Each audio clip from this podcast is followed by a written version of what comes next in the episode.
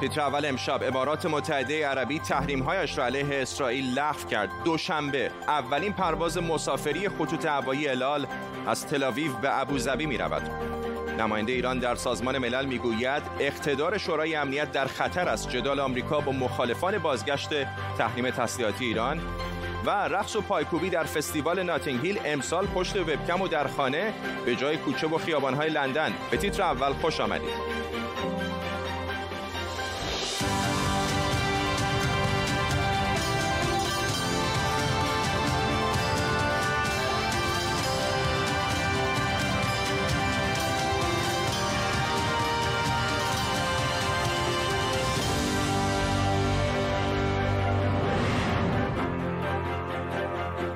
سلام بر شما. امارات متحده عربی محدودیت های تجاری با اسرائیل رو لغو کرده. دوشنبه ساعت ده صبح به وقت محلی اولین پرواز مسافری مستقیم از تلاویو راهی ابوظبی خواهد شد. در این پرواز هیئتی از مقامات اسرائیلی و آمریکایی از جمله جرد کوشنر داماد و مشاور رئیس جمهوری آمریکا به امارات میرن برایان هوک مسئول پیشین امور مربوط به ایران در وزارت خارجه آمریکا و رابرت اوبرایان مشاور امنیت ملی رئیس جمهوری آمریکا هم در همین پرواز راهی امارات خواهند شد. در طول نیم ساعت آینده گروهی از خبرنگاران کارشناسان ما رو همراهی می‌کنند پیش از همه بریم سراغ بابک اساقی خبرنگارمون در تل اسرائیل. بابک چقدر در اسرائیل این آمادگی الان وجود داره برای بازگشایی روابط دیپلماتیک و رفتن اولین پرواز خطوط هوایی الال به ابوظبی؟ بله در رسانه های امروز اسرائیل این روز یعنی این تصمیم امارات و همچنین دوشنبه صبح که قرار اولین پرواز الال شرکت هواپیمایی ملی اسرائیل با آرم ستاره داوود اسرائیل بر زمین ابوظبی بشینه با احساسات و خورسندی بسیاری روبرو شده و این روز را یک روز تاریخی می‌دونن و اون را با قرارداد صلحی که با مصر در چهل سال پیش امضا شد. برابر می‌دونن و تفاوت در این هستش که در اسرائیل ارزیابی میشه که صلح با امارات صلحی گرمتر هستش و روابط دیپلماتیک اقتصادی و گردشگری بسیار بالاتر از مصر خواهد بود. رهبر امارات متحده عربی خلیفه بن زائد امروز دستور لغو تحریم های اقتصادی اسرائیل را صادر کرد و دستوری را امضا کرد که امکان امضای توافقنامه های تجاری و اقتصادی با شرکت های متعلق به اسرائیل را فراهم می‌کنه. این دستور در واقع قانونی را باطل کرد که در سال 1972 تصویب شد 48 سال پیش و در واقع روابط اقتصادی کشورهای عربی با شرکت های اسرائیلی را در آن روز ممنوع کرد. ولی اکنون شرکت ها و افراد در امارات می‌تونن با نهادهای اسرائیلی قرارداد امضا کنند و انواع و اقسام کالاها و محصولات اسرائیلی را وارد کنند. بدون شک امروز در اسرائیل روز بزرگی به حساب میاد. ممنونم از تو بابک اسحاقی خبرنگارمون در تلاویو اسرائیل. 32 سال از اعدام های دست جمعی تابستان 1367 در ایران میگذره و مقامات جمهوری اسلامی همچنان از اعلام رسمی آنچه در اون سال گذشت سرباز می‌زنند. خانواده های هزاران زندانی اعدام شده امسال هم مراسمی در خاوران برگزار کردند. اینجا گورستان خاورانه جایی که تعداد زیادی از اعدامی های سال 67 در گورستان های دست جمعی دفن شدند. اعدام هایی که با فرمان مستقیم روح الله خمینی و تشکیل هیئتی با نام هیئت مرگ انجام شد.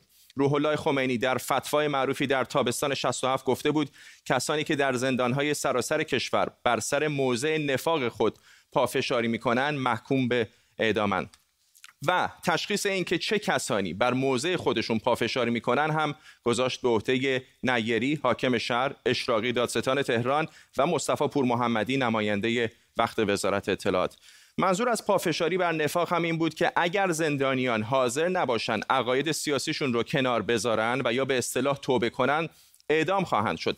در همین دوره بود که پروژه موسوم به توابسازی به راه افتاد و زندانیان رو برای کاهش احکامشون به توبه و اقدام علیه یکدیگر وامی داشتن. یکی از تاریکترین دوران جمهوری اسلامی.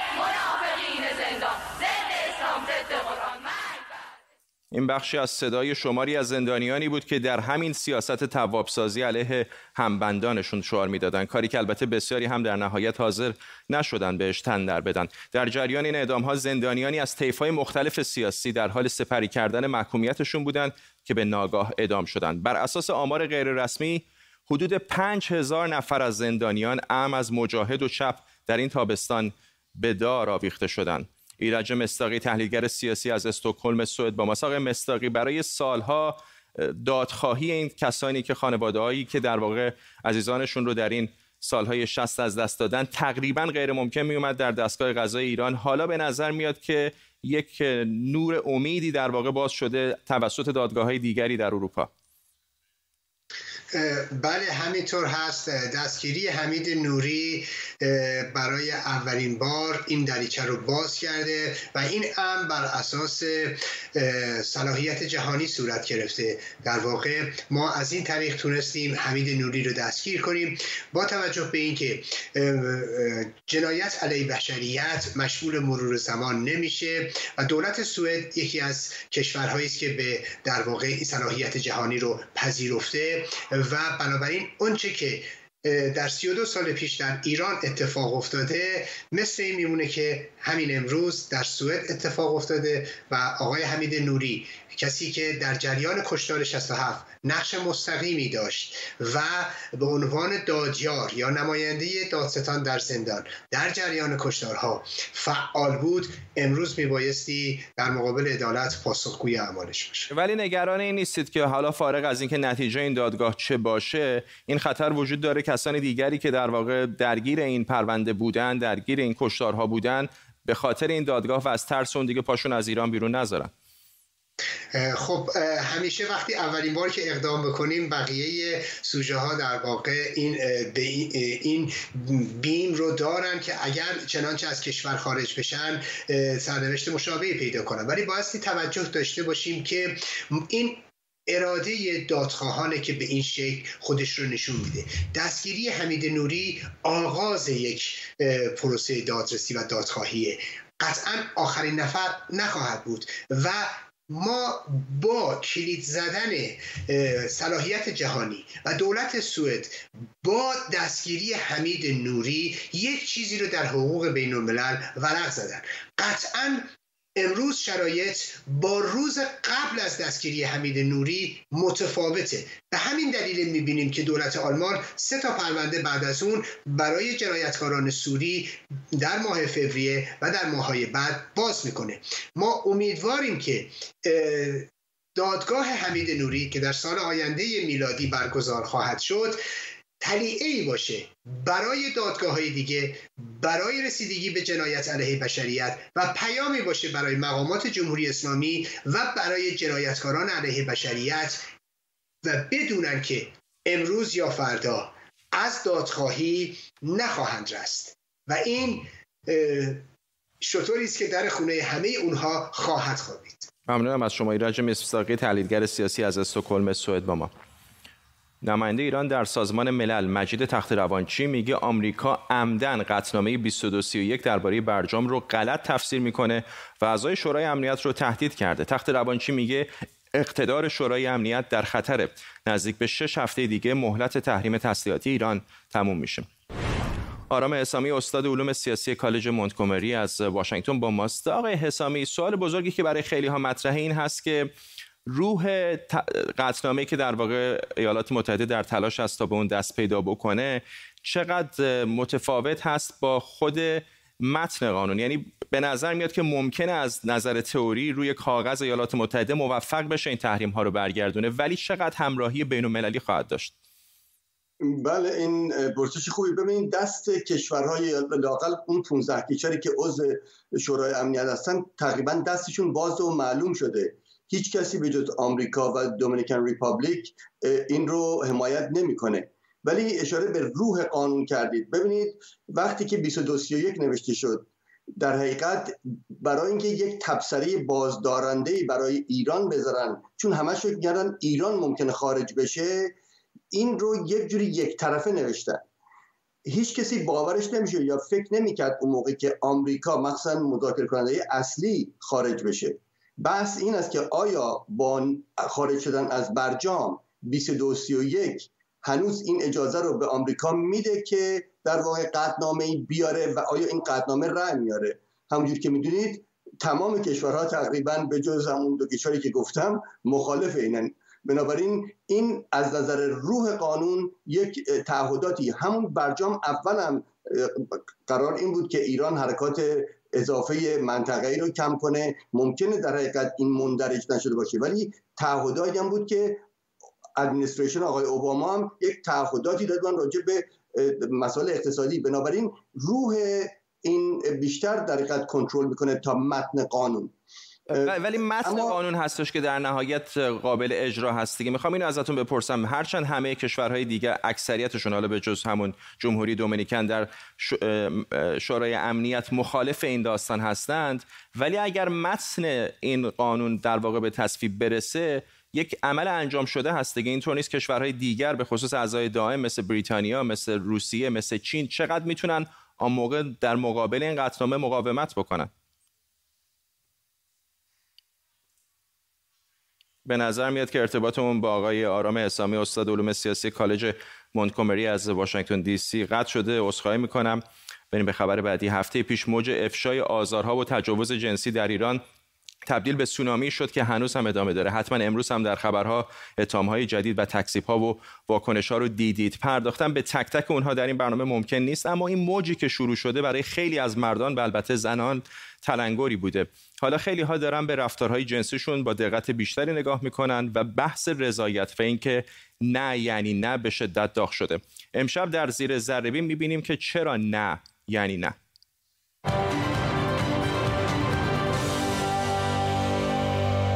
چند سال پیش اینجا در بریتانیا یه ویدیو منتشر شده بود که پیشنهاد رابطه جنسی رو به تعارف چای تشبیه کرده بود. خیلی ساده اگر از کسی بپرسید یک فنجون چای می‌خواد و طرف مقابل بگه نه نه رو نه تلقی کنید و برای چایی درست نکنید.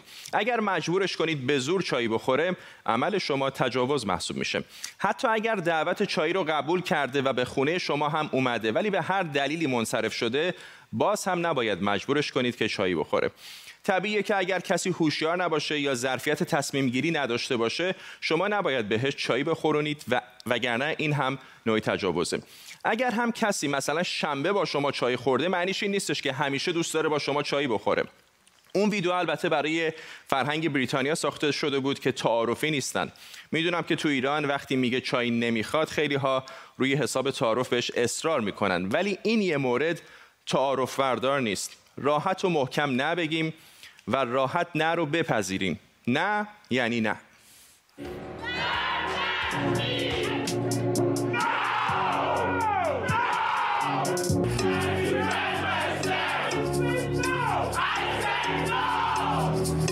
باید بدونیم که مالک اول و آخر تنمون خودمونیم و نه هیچ کس دیگه. اگر فرض کنیم تجاوز در مرکز این دایره اتفاق افتاده قبل از اون رفتارهای بسیاری هستند که آزار و تعرض محسوب میشن که اگر جلوشون گرفته نشه می‌تونه منجر به تجاوز بشه. تعرض جنسی انواع مختلفی داره فیزیکی، دیداری و کلامی. تعرض فیزیکی رو میشه توی مرکز این دایره گذاشت.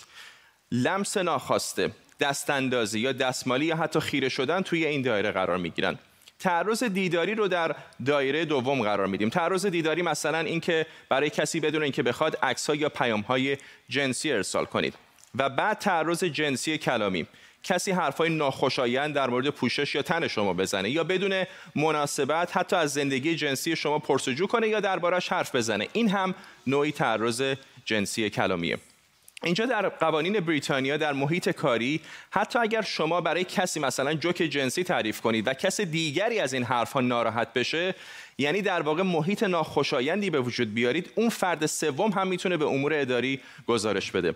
در واقع تحمل و سکوت در برابر چنین رفتارهایی می‌تونه محیطی به وجود بیاره که گذشتن از مرزهای این دایره رو فراهم کنه. چه چیزی باعث میشه که زنی که مورد تعرض و آزار و اذیت قرار گرفته سالهای سال تحقیر و توهین و تنفر از خودش رو با خودش به دوش بکشه و دم بر نیاره و جای شکایت نکنه؟ چه چیزی باعث میشه؟ فکر نمی‌کنین ریشه در این اصل همیشگی داره که در گوش همه ما زنها از اول تا الان زمزمه کردن که هیس ساکت آرام.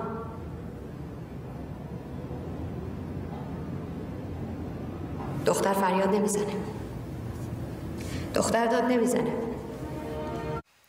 در قوانین ایران تعریف و تعیین مجازات تجاوز، تعرض و آزار جنسی در مورد بزرگسالان و کودکان فاصله زیادی با استانداردهای بین‌المللی داره. مثلا اگر در جایی از قانون مجازات اسلامی به سراغ تجاوز و آزار جنسی رفته اون رو به عنوان یکی از شکل‌های زنا آورده. به کودکان افراد زیر سن قانونی که می‌رسه نیاز به تغییر نگرش قانونگذاران خودش رو حتی جدیتر نشون میده. من کشته شدم. وقتی هشت سالم بود کشته شدم. اما هیچ کس دنبال قاتل من نگشت. هیچ کس. همه زندگی من پر از شک و ترس و نفرت بود. نفرت. از همه مردم بدم سو استفاده جنسی رو میشه در روابط قدرت بهتر فهمید. وقتی موقعیت ها برابر نیست وقتی یکی زیر دسته و دیگری دست بالا رو داره. مثلا رئیس شما معلم یک سلبریتی با نفوذ یا حتی پلیس. اگر جلوی فرد دارای قدرت گرفته نشه می‌تونه از این مرزها رد بشه و فکر کنه که مالک تن شماست.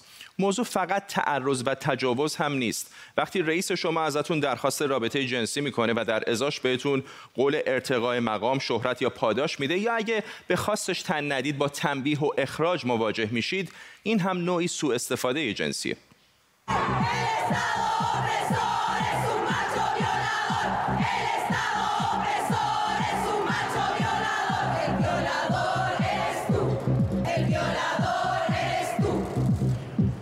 مسئله آموزش و قانون که هر دو به فرهنگ سازی هم کمک می‌کنه خیلی مهمه. یک تحقیق توی نایروبی تو کنیا نشون میده که در مناطقی که کلاس های آموزشی برگزار شده آمار تجاوز تا 50 درصد کم شده. در مواردی که تعرضی در جریان بوده پسرها تا 74 درصد موارد در حمایت از دخترها جلوی فرد متجاوز ایستادند در نتیجه همین نوع برنامه های آموزشی پسرانی که اعتقاد داشتن پوشیدن دامن کوتاه یا حتی تنها بودن در شب یا قرار گذاشتن توی رستوران های گرون آزار جنسی رو توجیه می‌کنه تنها بعد از شش جلسه دیدگاهشون به سمت حمایت از دختران تغییر کرده بود. آموزش جالب دیگه برگزاری های دفاع شخصی برای دختران در نایروبی بود. به حدود 25 درصد از این دخترها سال قبل از های دفاع شخصی تعرض شده بود. 90 درصد از این تعرضها از طرف کسانی بود که آشنا بودند. بعد از های دفاع شخصی آمار به حدود 9 درصد کاهش پیدا کرده بود.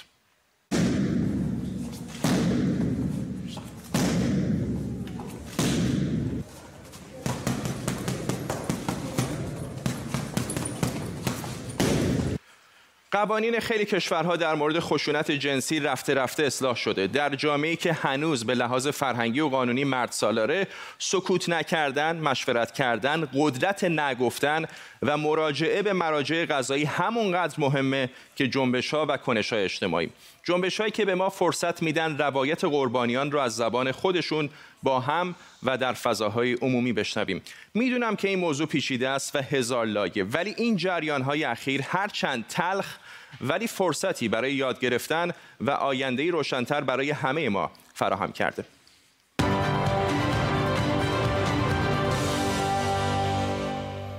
قبل از زیر ذربین با آرام حسابی صحبت می کردیم استاد علوم سیاسی در کالج مونتگومری در واشنگتن دی سی در رابطه با بحث بازگشت تحریم های تسلیحاتی ایران در شورای امنیت ارتباطمون قطع شده بود. الان دوباره برقرار شده. آقای حسامی ازتون عذرخواهی می‌کنم.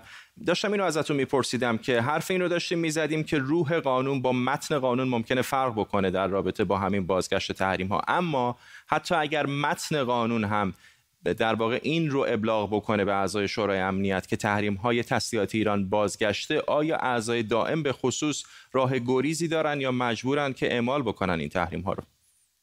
ببینید سی روز مهلت دارن و آمریکا گفته 20 سپتامبر این کارو می‌کنه. یک راهش است که این پیگیری قانونی کنن در دادگاه بین المللی برای تعبیر به قول شما جسم یا متن یا روح قانون که ببینن آیا کسی که از برجام خارج شده می‌تونه در واقع برگرده به این تحریم به طریق یک از نظر یک طرفه.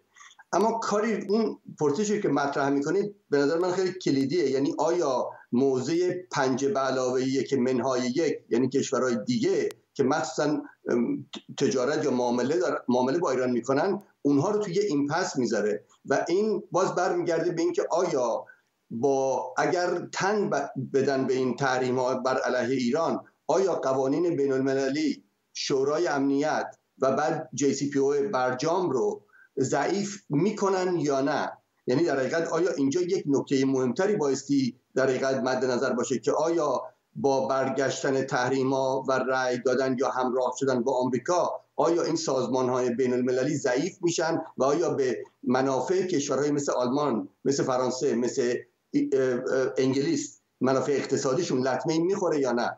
من فکر می‌کنم تمام این قضیه برمیگرده به مسئله داخلی. یعنی این یک مصرف داخلی داره چون مشخصه که آمریکا این رأی رو نخواهد آورد. ولی 60 روز 65 6 روز به انتخابات مونده. در اگر سی روز برگردیم به سپتامبر 20 در حقیقت شما راجع به 34 5 روز صحبت می‌کنید در انتخاب به انتخابات آمریکا و این ممکنه یک فرجه بده به کشورهای اروپایی و سازمان ملل که یک جوری پیگیری قانونی کنن و این رو عقب بندازن. ولی من بعید می‌دونم که این تحریما و این مسئله به این سادگی حل بشه و بعد اتحادیه اروپا یا کشورهای متحد او برجام پنج بلاوی که منها یک تن در بدن به این تحریما. آرام اسلامی از واشنگتن دی سی ممنونم از شما. اما اینجا در لندن شاید خبری که دل خیلی ها رو شکوند این بود که کارنوال مشهور ناتینگ هیل امسال برگزار نمیشه که البته با این وضع شیوع کرونا در اینجا قابل پیش بینی هم بود. اما برای اینکه هواداران این کارنوال خیلی هم قصه نخورن مسئولانش دارن اون رو آنلاین برگزار می‌کنن. امید حبیبی نیا همکارم. و از چهرهای شناخته شده این فستیوال که همسالم در این مراسم شرکت می‌کنه اینجا با ماست تو اینستاگرامت هم دیدم عکسای پارسال گذاشته بودی و خیلی شاکی هستی که امسال برگزار نمیشه. واقعا فرداد یعنی یکی از قصه های بزرگ بعد از کروناست برای ما که نمی‌تونیم در این کارناوال شرکت بکنیم. چون می‌دونیم که کار خبر استرس داره. یه جایی که میشه آدم این استرس یه کمی کمتر بکنه یه همچین جاهاییه که خب امسال امکانش فراهم نبود. ولی به حال دارن این رو آنلاین برگزار می‌کنن. قبل از اون که بریم سراغ این شاید مثلا برای خیلی جالب باشه بدونن که کارناوال ناتینکیل اصلا چی هست. امسال پنجم و چهارمین سال این کارناوال هست که خب مصادف شد با اینکه آنلاین برگزار بشه. اولین سالی است که برگزار نمیشه. موقعی که این کارناوال داشت در واقع سال 1966 شروع شد همزمان شده بود با جنبش هیپی ها و همزمان با در واقع یک کارناوال کوچکتری که شامل کشورهای کارائیب می‌شد و اینها در واقع در هم ادغام شدن. یک چهره بسیار شاخصی داره این کارناوال به اسم کلودیا جونز. کلودیا جونز یک روزنامه نگار و فعال در واقع رنگین پوستی بود که از آمریکا دیپورت شده بود به بریتانیا به خاطر فعالیت های چپگرایانش و اینکه در واقع گفتن عضو حزب کمونیست هست و بعد اومد توی بریتانیا. اینجا در واقع یه سری اقداماتی کرد از جمله روزنامه برای سیاه‌پوستان راه انداخت و اینها. یکی از کارهای جالبی که کرد همین در واقع پرورش و رشد دادن این کارناوال شد که به حال به عنوان یکی از بنیانگذارانش هم اسپرده شد و از اون سال به بعد در واقع این کارناوال داره برگزار میشه. حالا اینکه امسال آنلاین برگزار میشه آخه با این همه رقص و لباسای پرزرق و برق چطوری به صورت مجازی برگزارش می‌کنه؟ خب این امسال اومدن گفتن که ما همه اون گروه تقریبا فکر می‌کنم که یه چیز در حدود 120 200 آمار دقیق نمی‌دونم ولی یه تعداد زیادی گروه آمدن و حالا با حامیان مختلف مثلا سامسونگ هست شرکت های مختلف هستن. اومدن به صورت live stream یا به صورت ویدیویی به صورت مجانی اغلبش مجانیه و رقص و آواز و دیجی و همون در موسیقی کارائیب با موسیقی در واقع آمریکای لاتین رو آوردن. نکته جالبش اینه که صادق خان شهردار لندن امروز در واقع در پیام ویدیویی که داد گفتش که ما متاسفیم که این کارناوال که بخشی از فرهنگ در واقع لندن و حتی انگلستان و بریتانیا محسوب میشه امسال برگزار نمیشه. ولی خوشحالیم که برگزار نشدن این کارناوال جلوگیری می‌کنه از شیوع بیشتر ویروس کرونا در لندن که همین حالا هم علیرغم اینکه در واقع خیلی وضع بهتر شده نسبت به چند ماه گذشته و همین الان هم بعضیا نگران هستن که ممکنه موج دوم برگرده. می‌دونیم که بریتانیا در واقع بدترین آمار قربانیان و جانباختگان را در اروپا داشت با بیش از 44 هزار کشته. بنابراین خیلی نگران هستن که همچین مراسمی ممکنه که به شیوع بیشتر کار در واقع بیماری بیانجامه. خیلی ها در واقع الان در حال حاضر و با توجه به اینکه یکی دو روز هم تعطیل هستن آخر هفته است و بعدش هم بنک هلیدی هست. خیلی ها در واقع میگن که حالا خوشبختانه یا متاسفانه هوا هم یک کمی در واقع آفتابی و گرم نیست. خیلی ها در واقع نگران این هستن که بعضیا برن بیرون و به بهانه اینکه کارناوال هر سال برگزار می‌شد بتونن که در واقع در خیابان حضور پیدا بکنن که خب با مقررات ویژه کرونا در تضاد است ممنونم از امید حبیبی همکارم اینجا در استودیو و به این ترتیب ما می‌رسیم به پایان تیتر اول امشب. تا برنامه بعدی بدرود.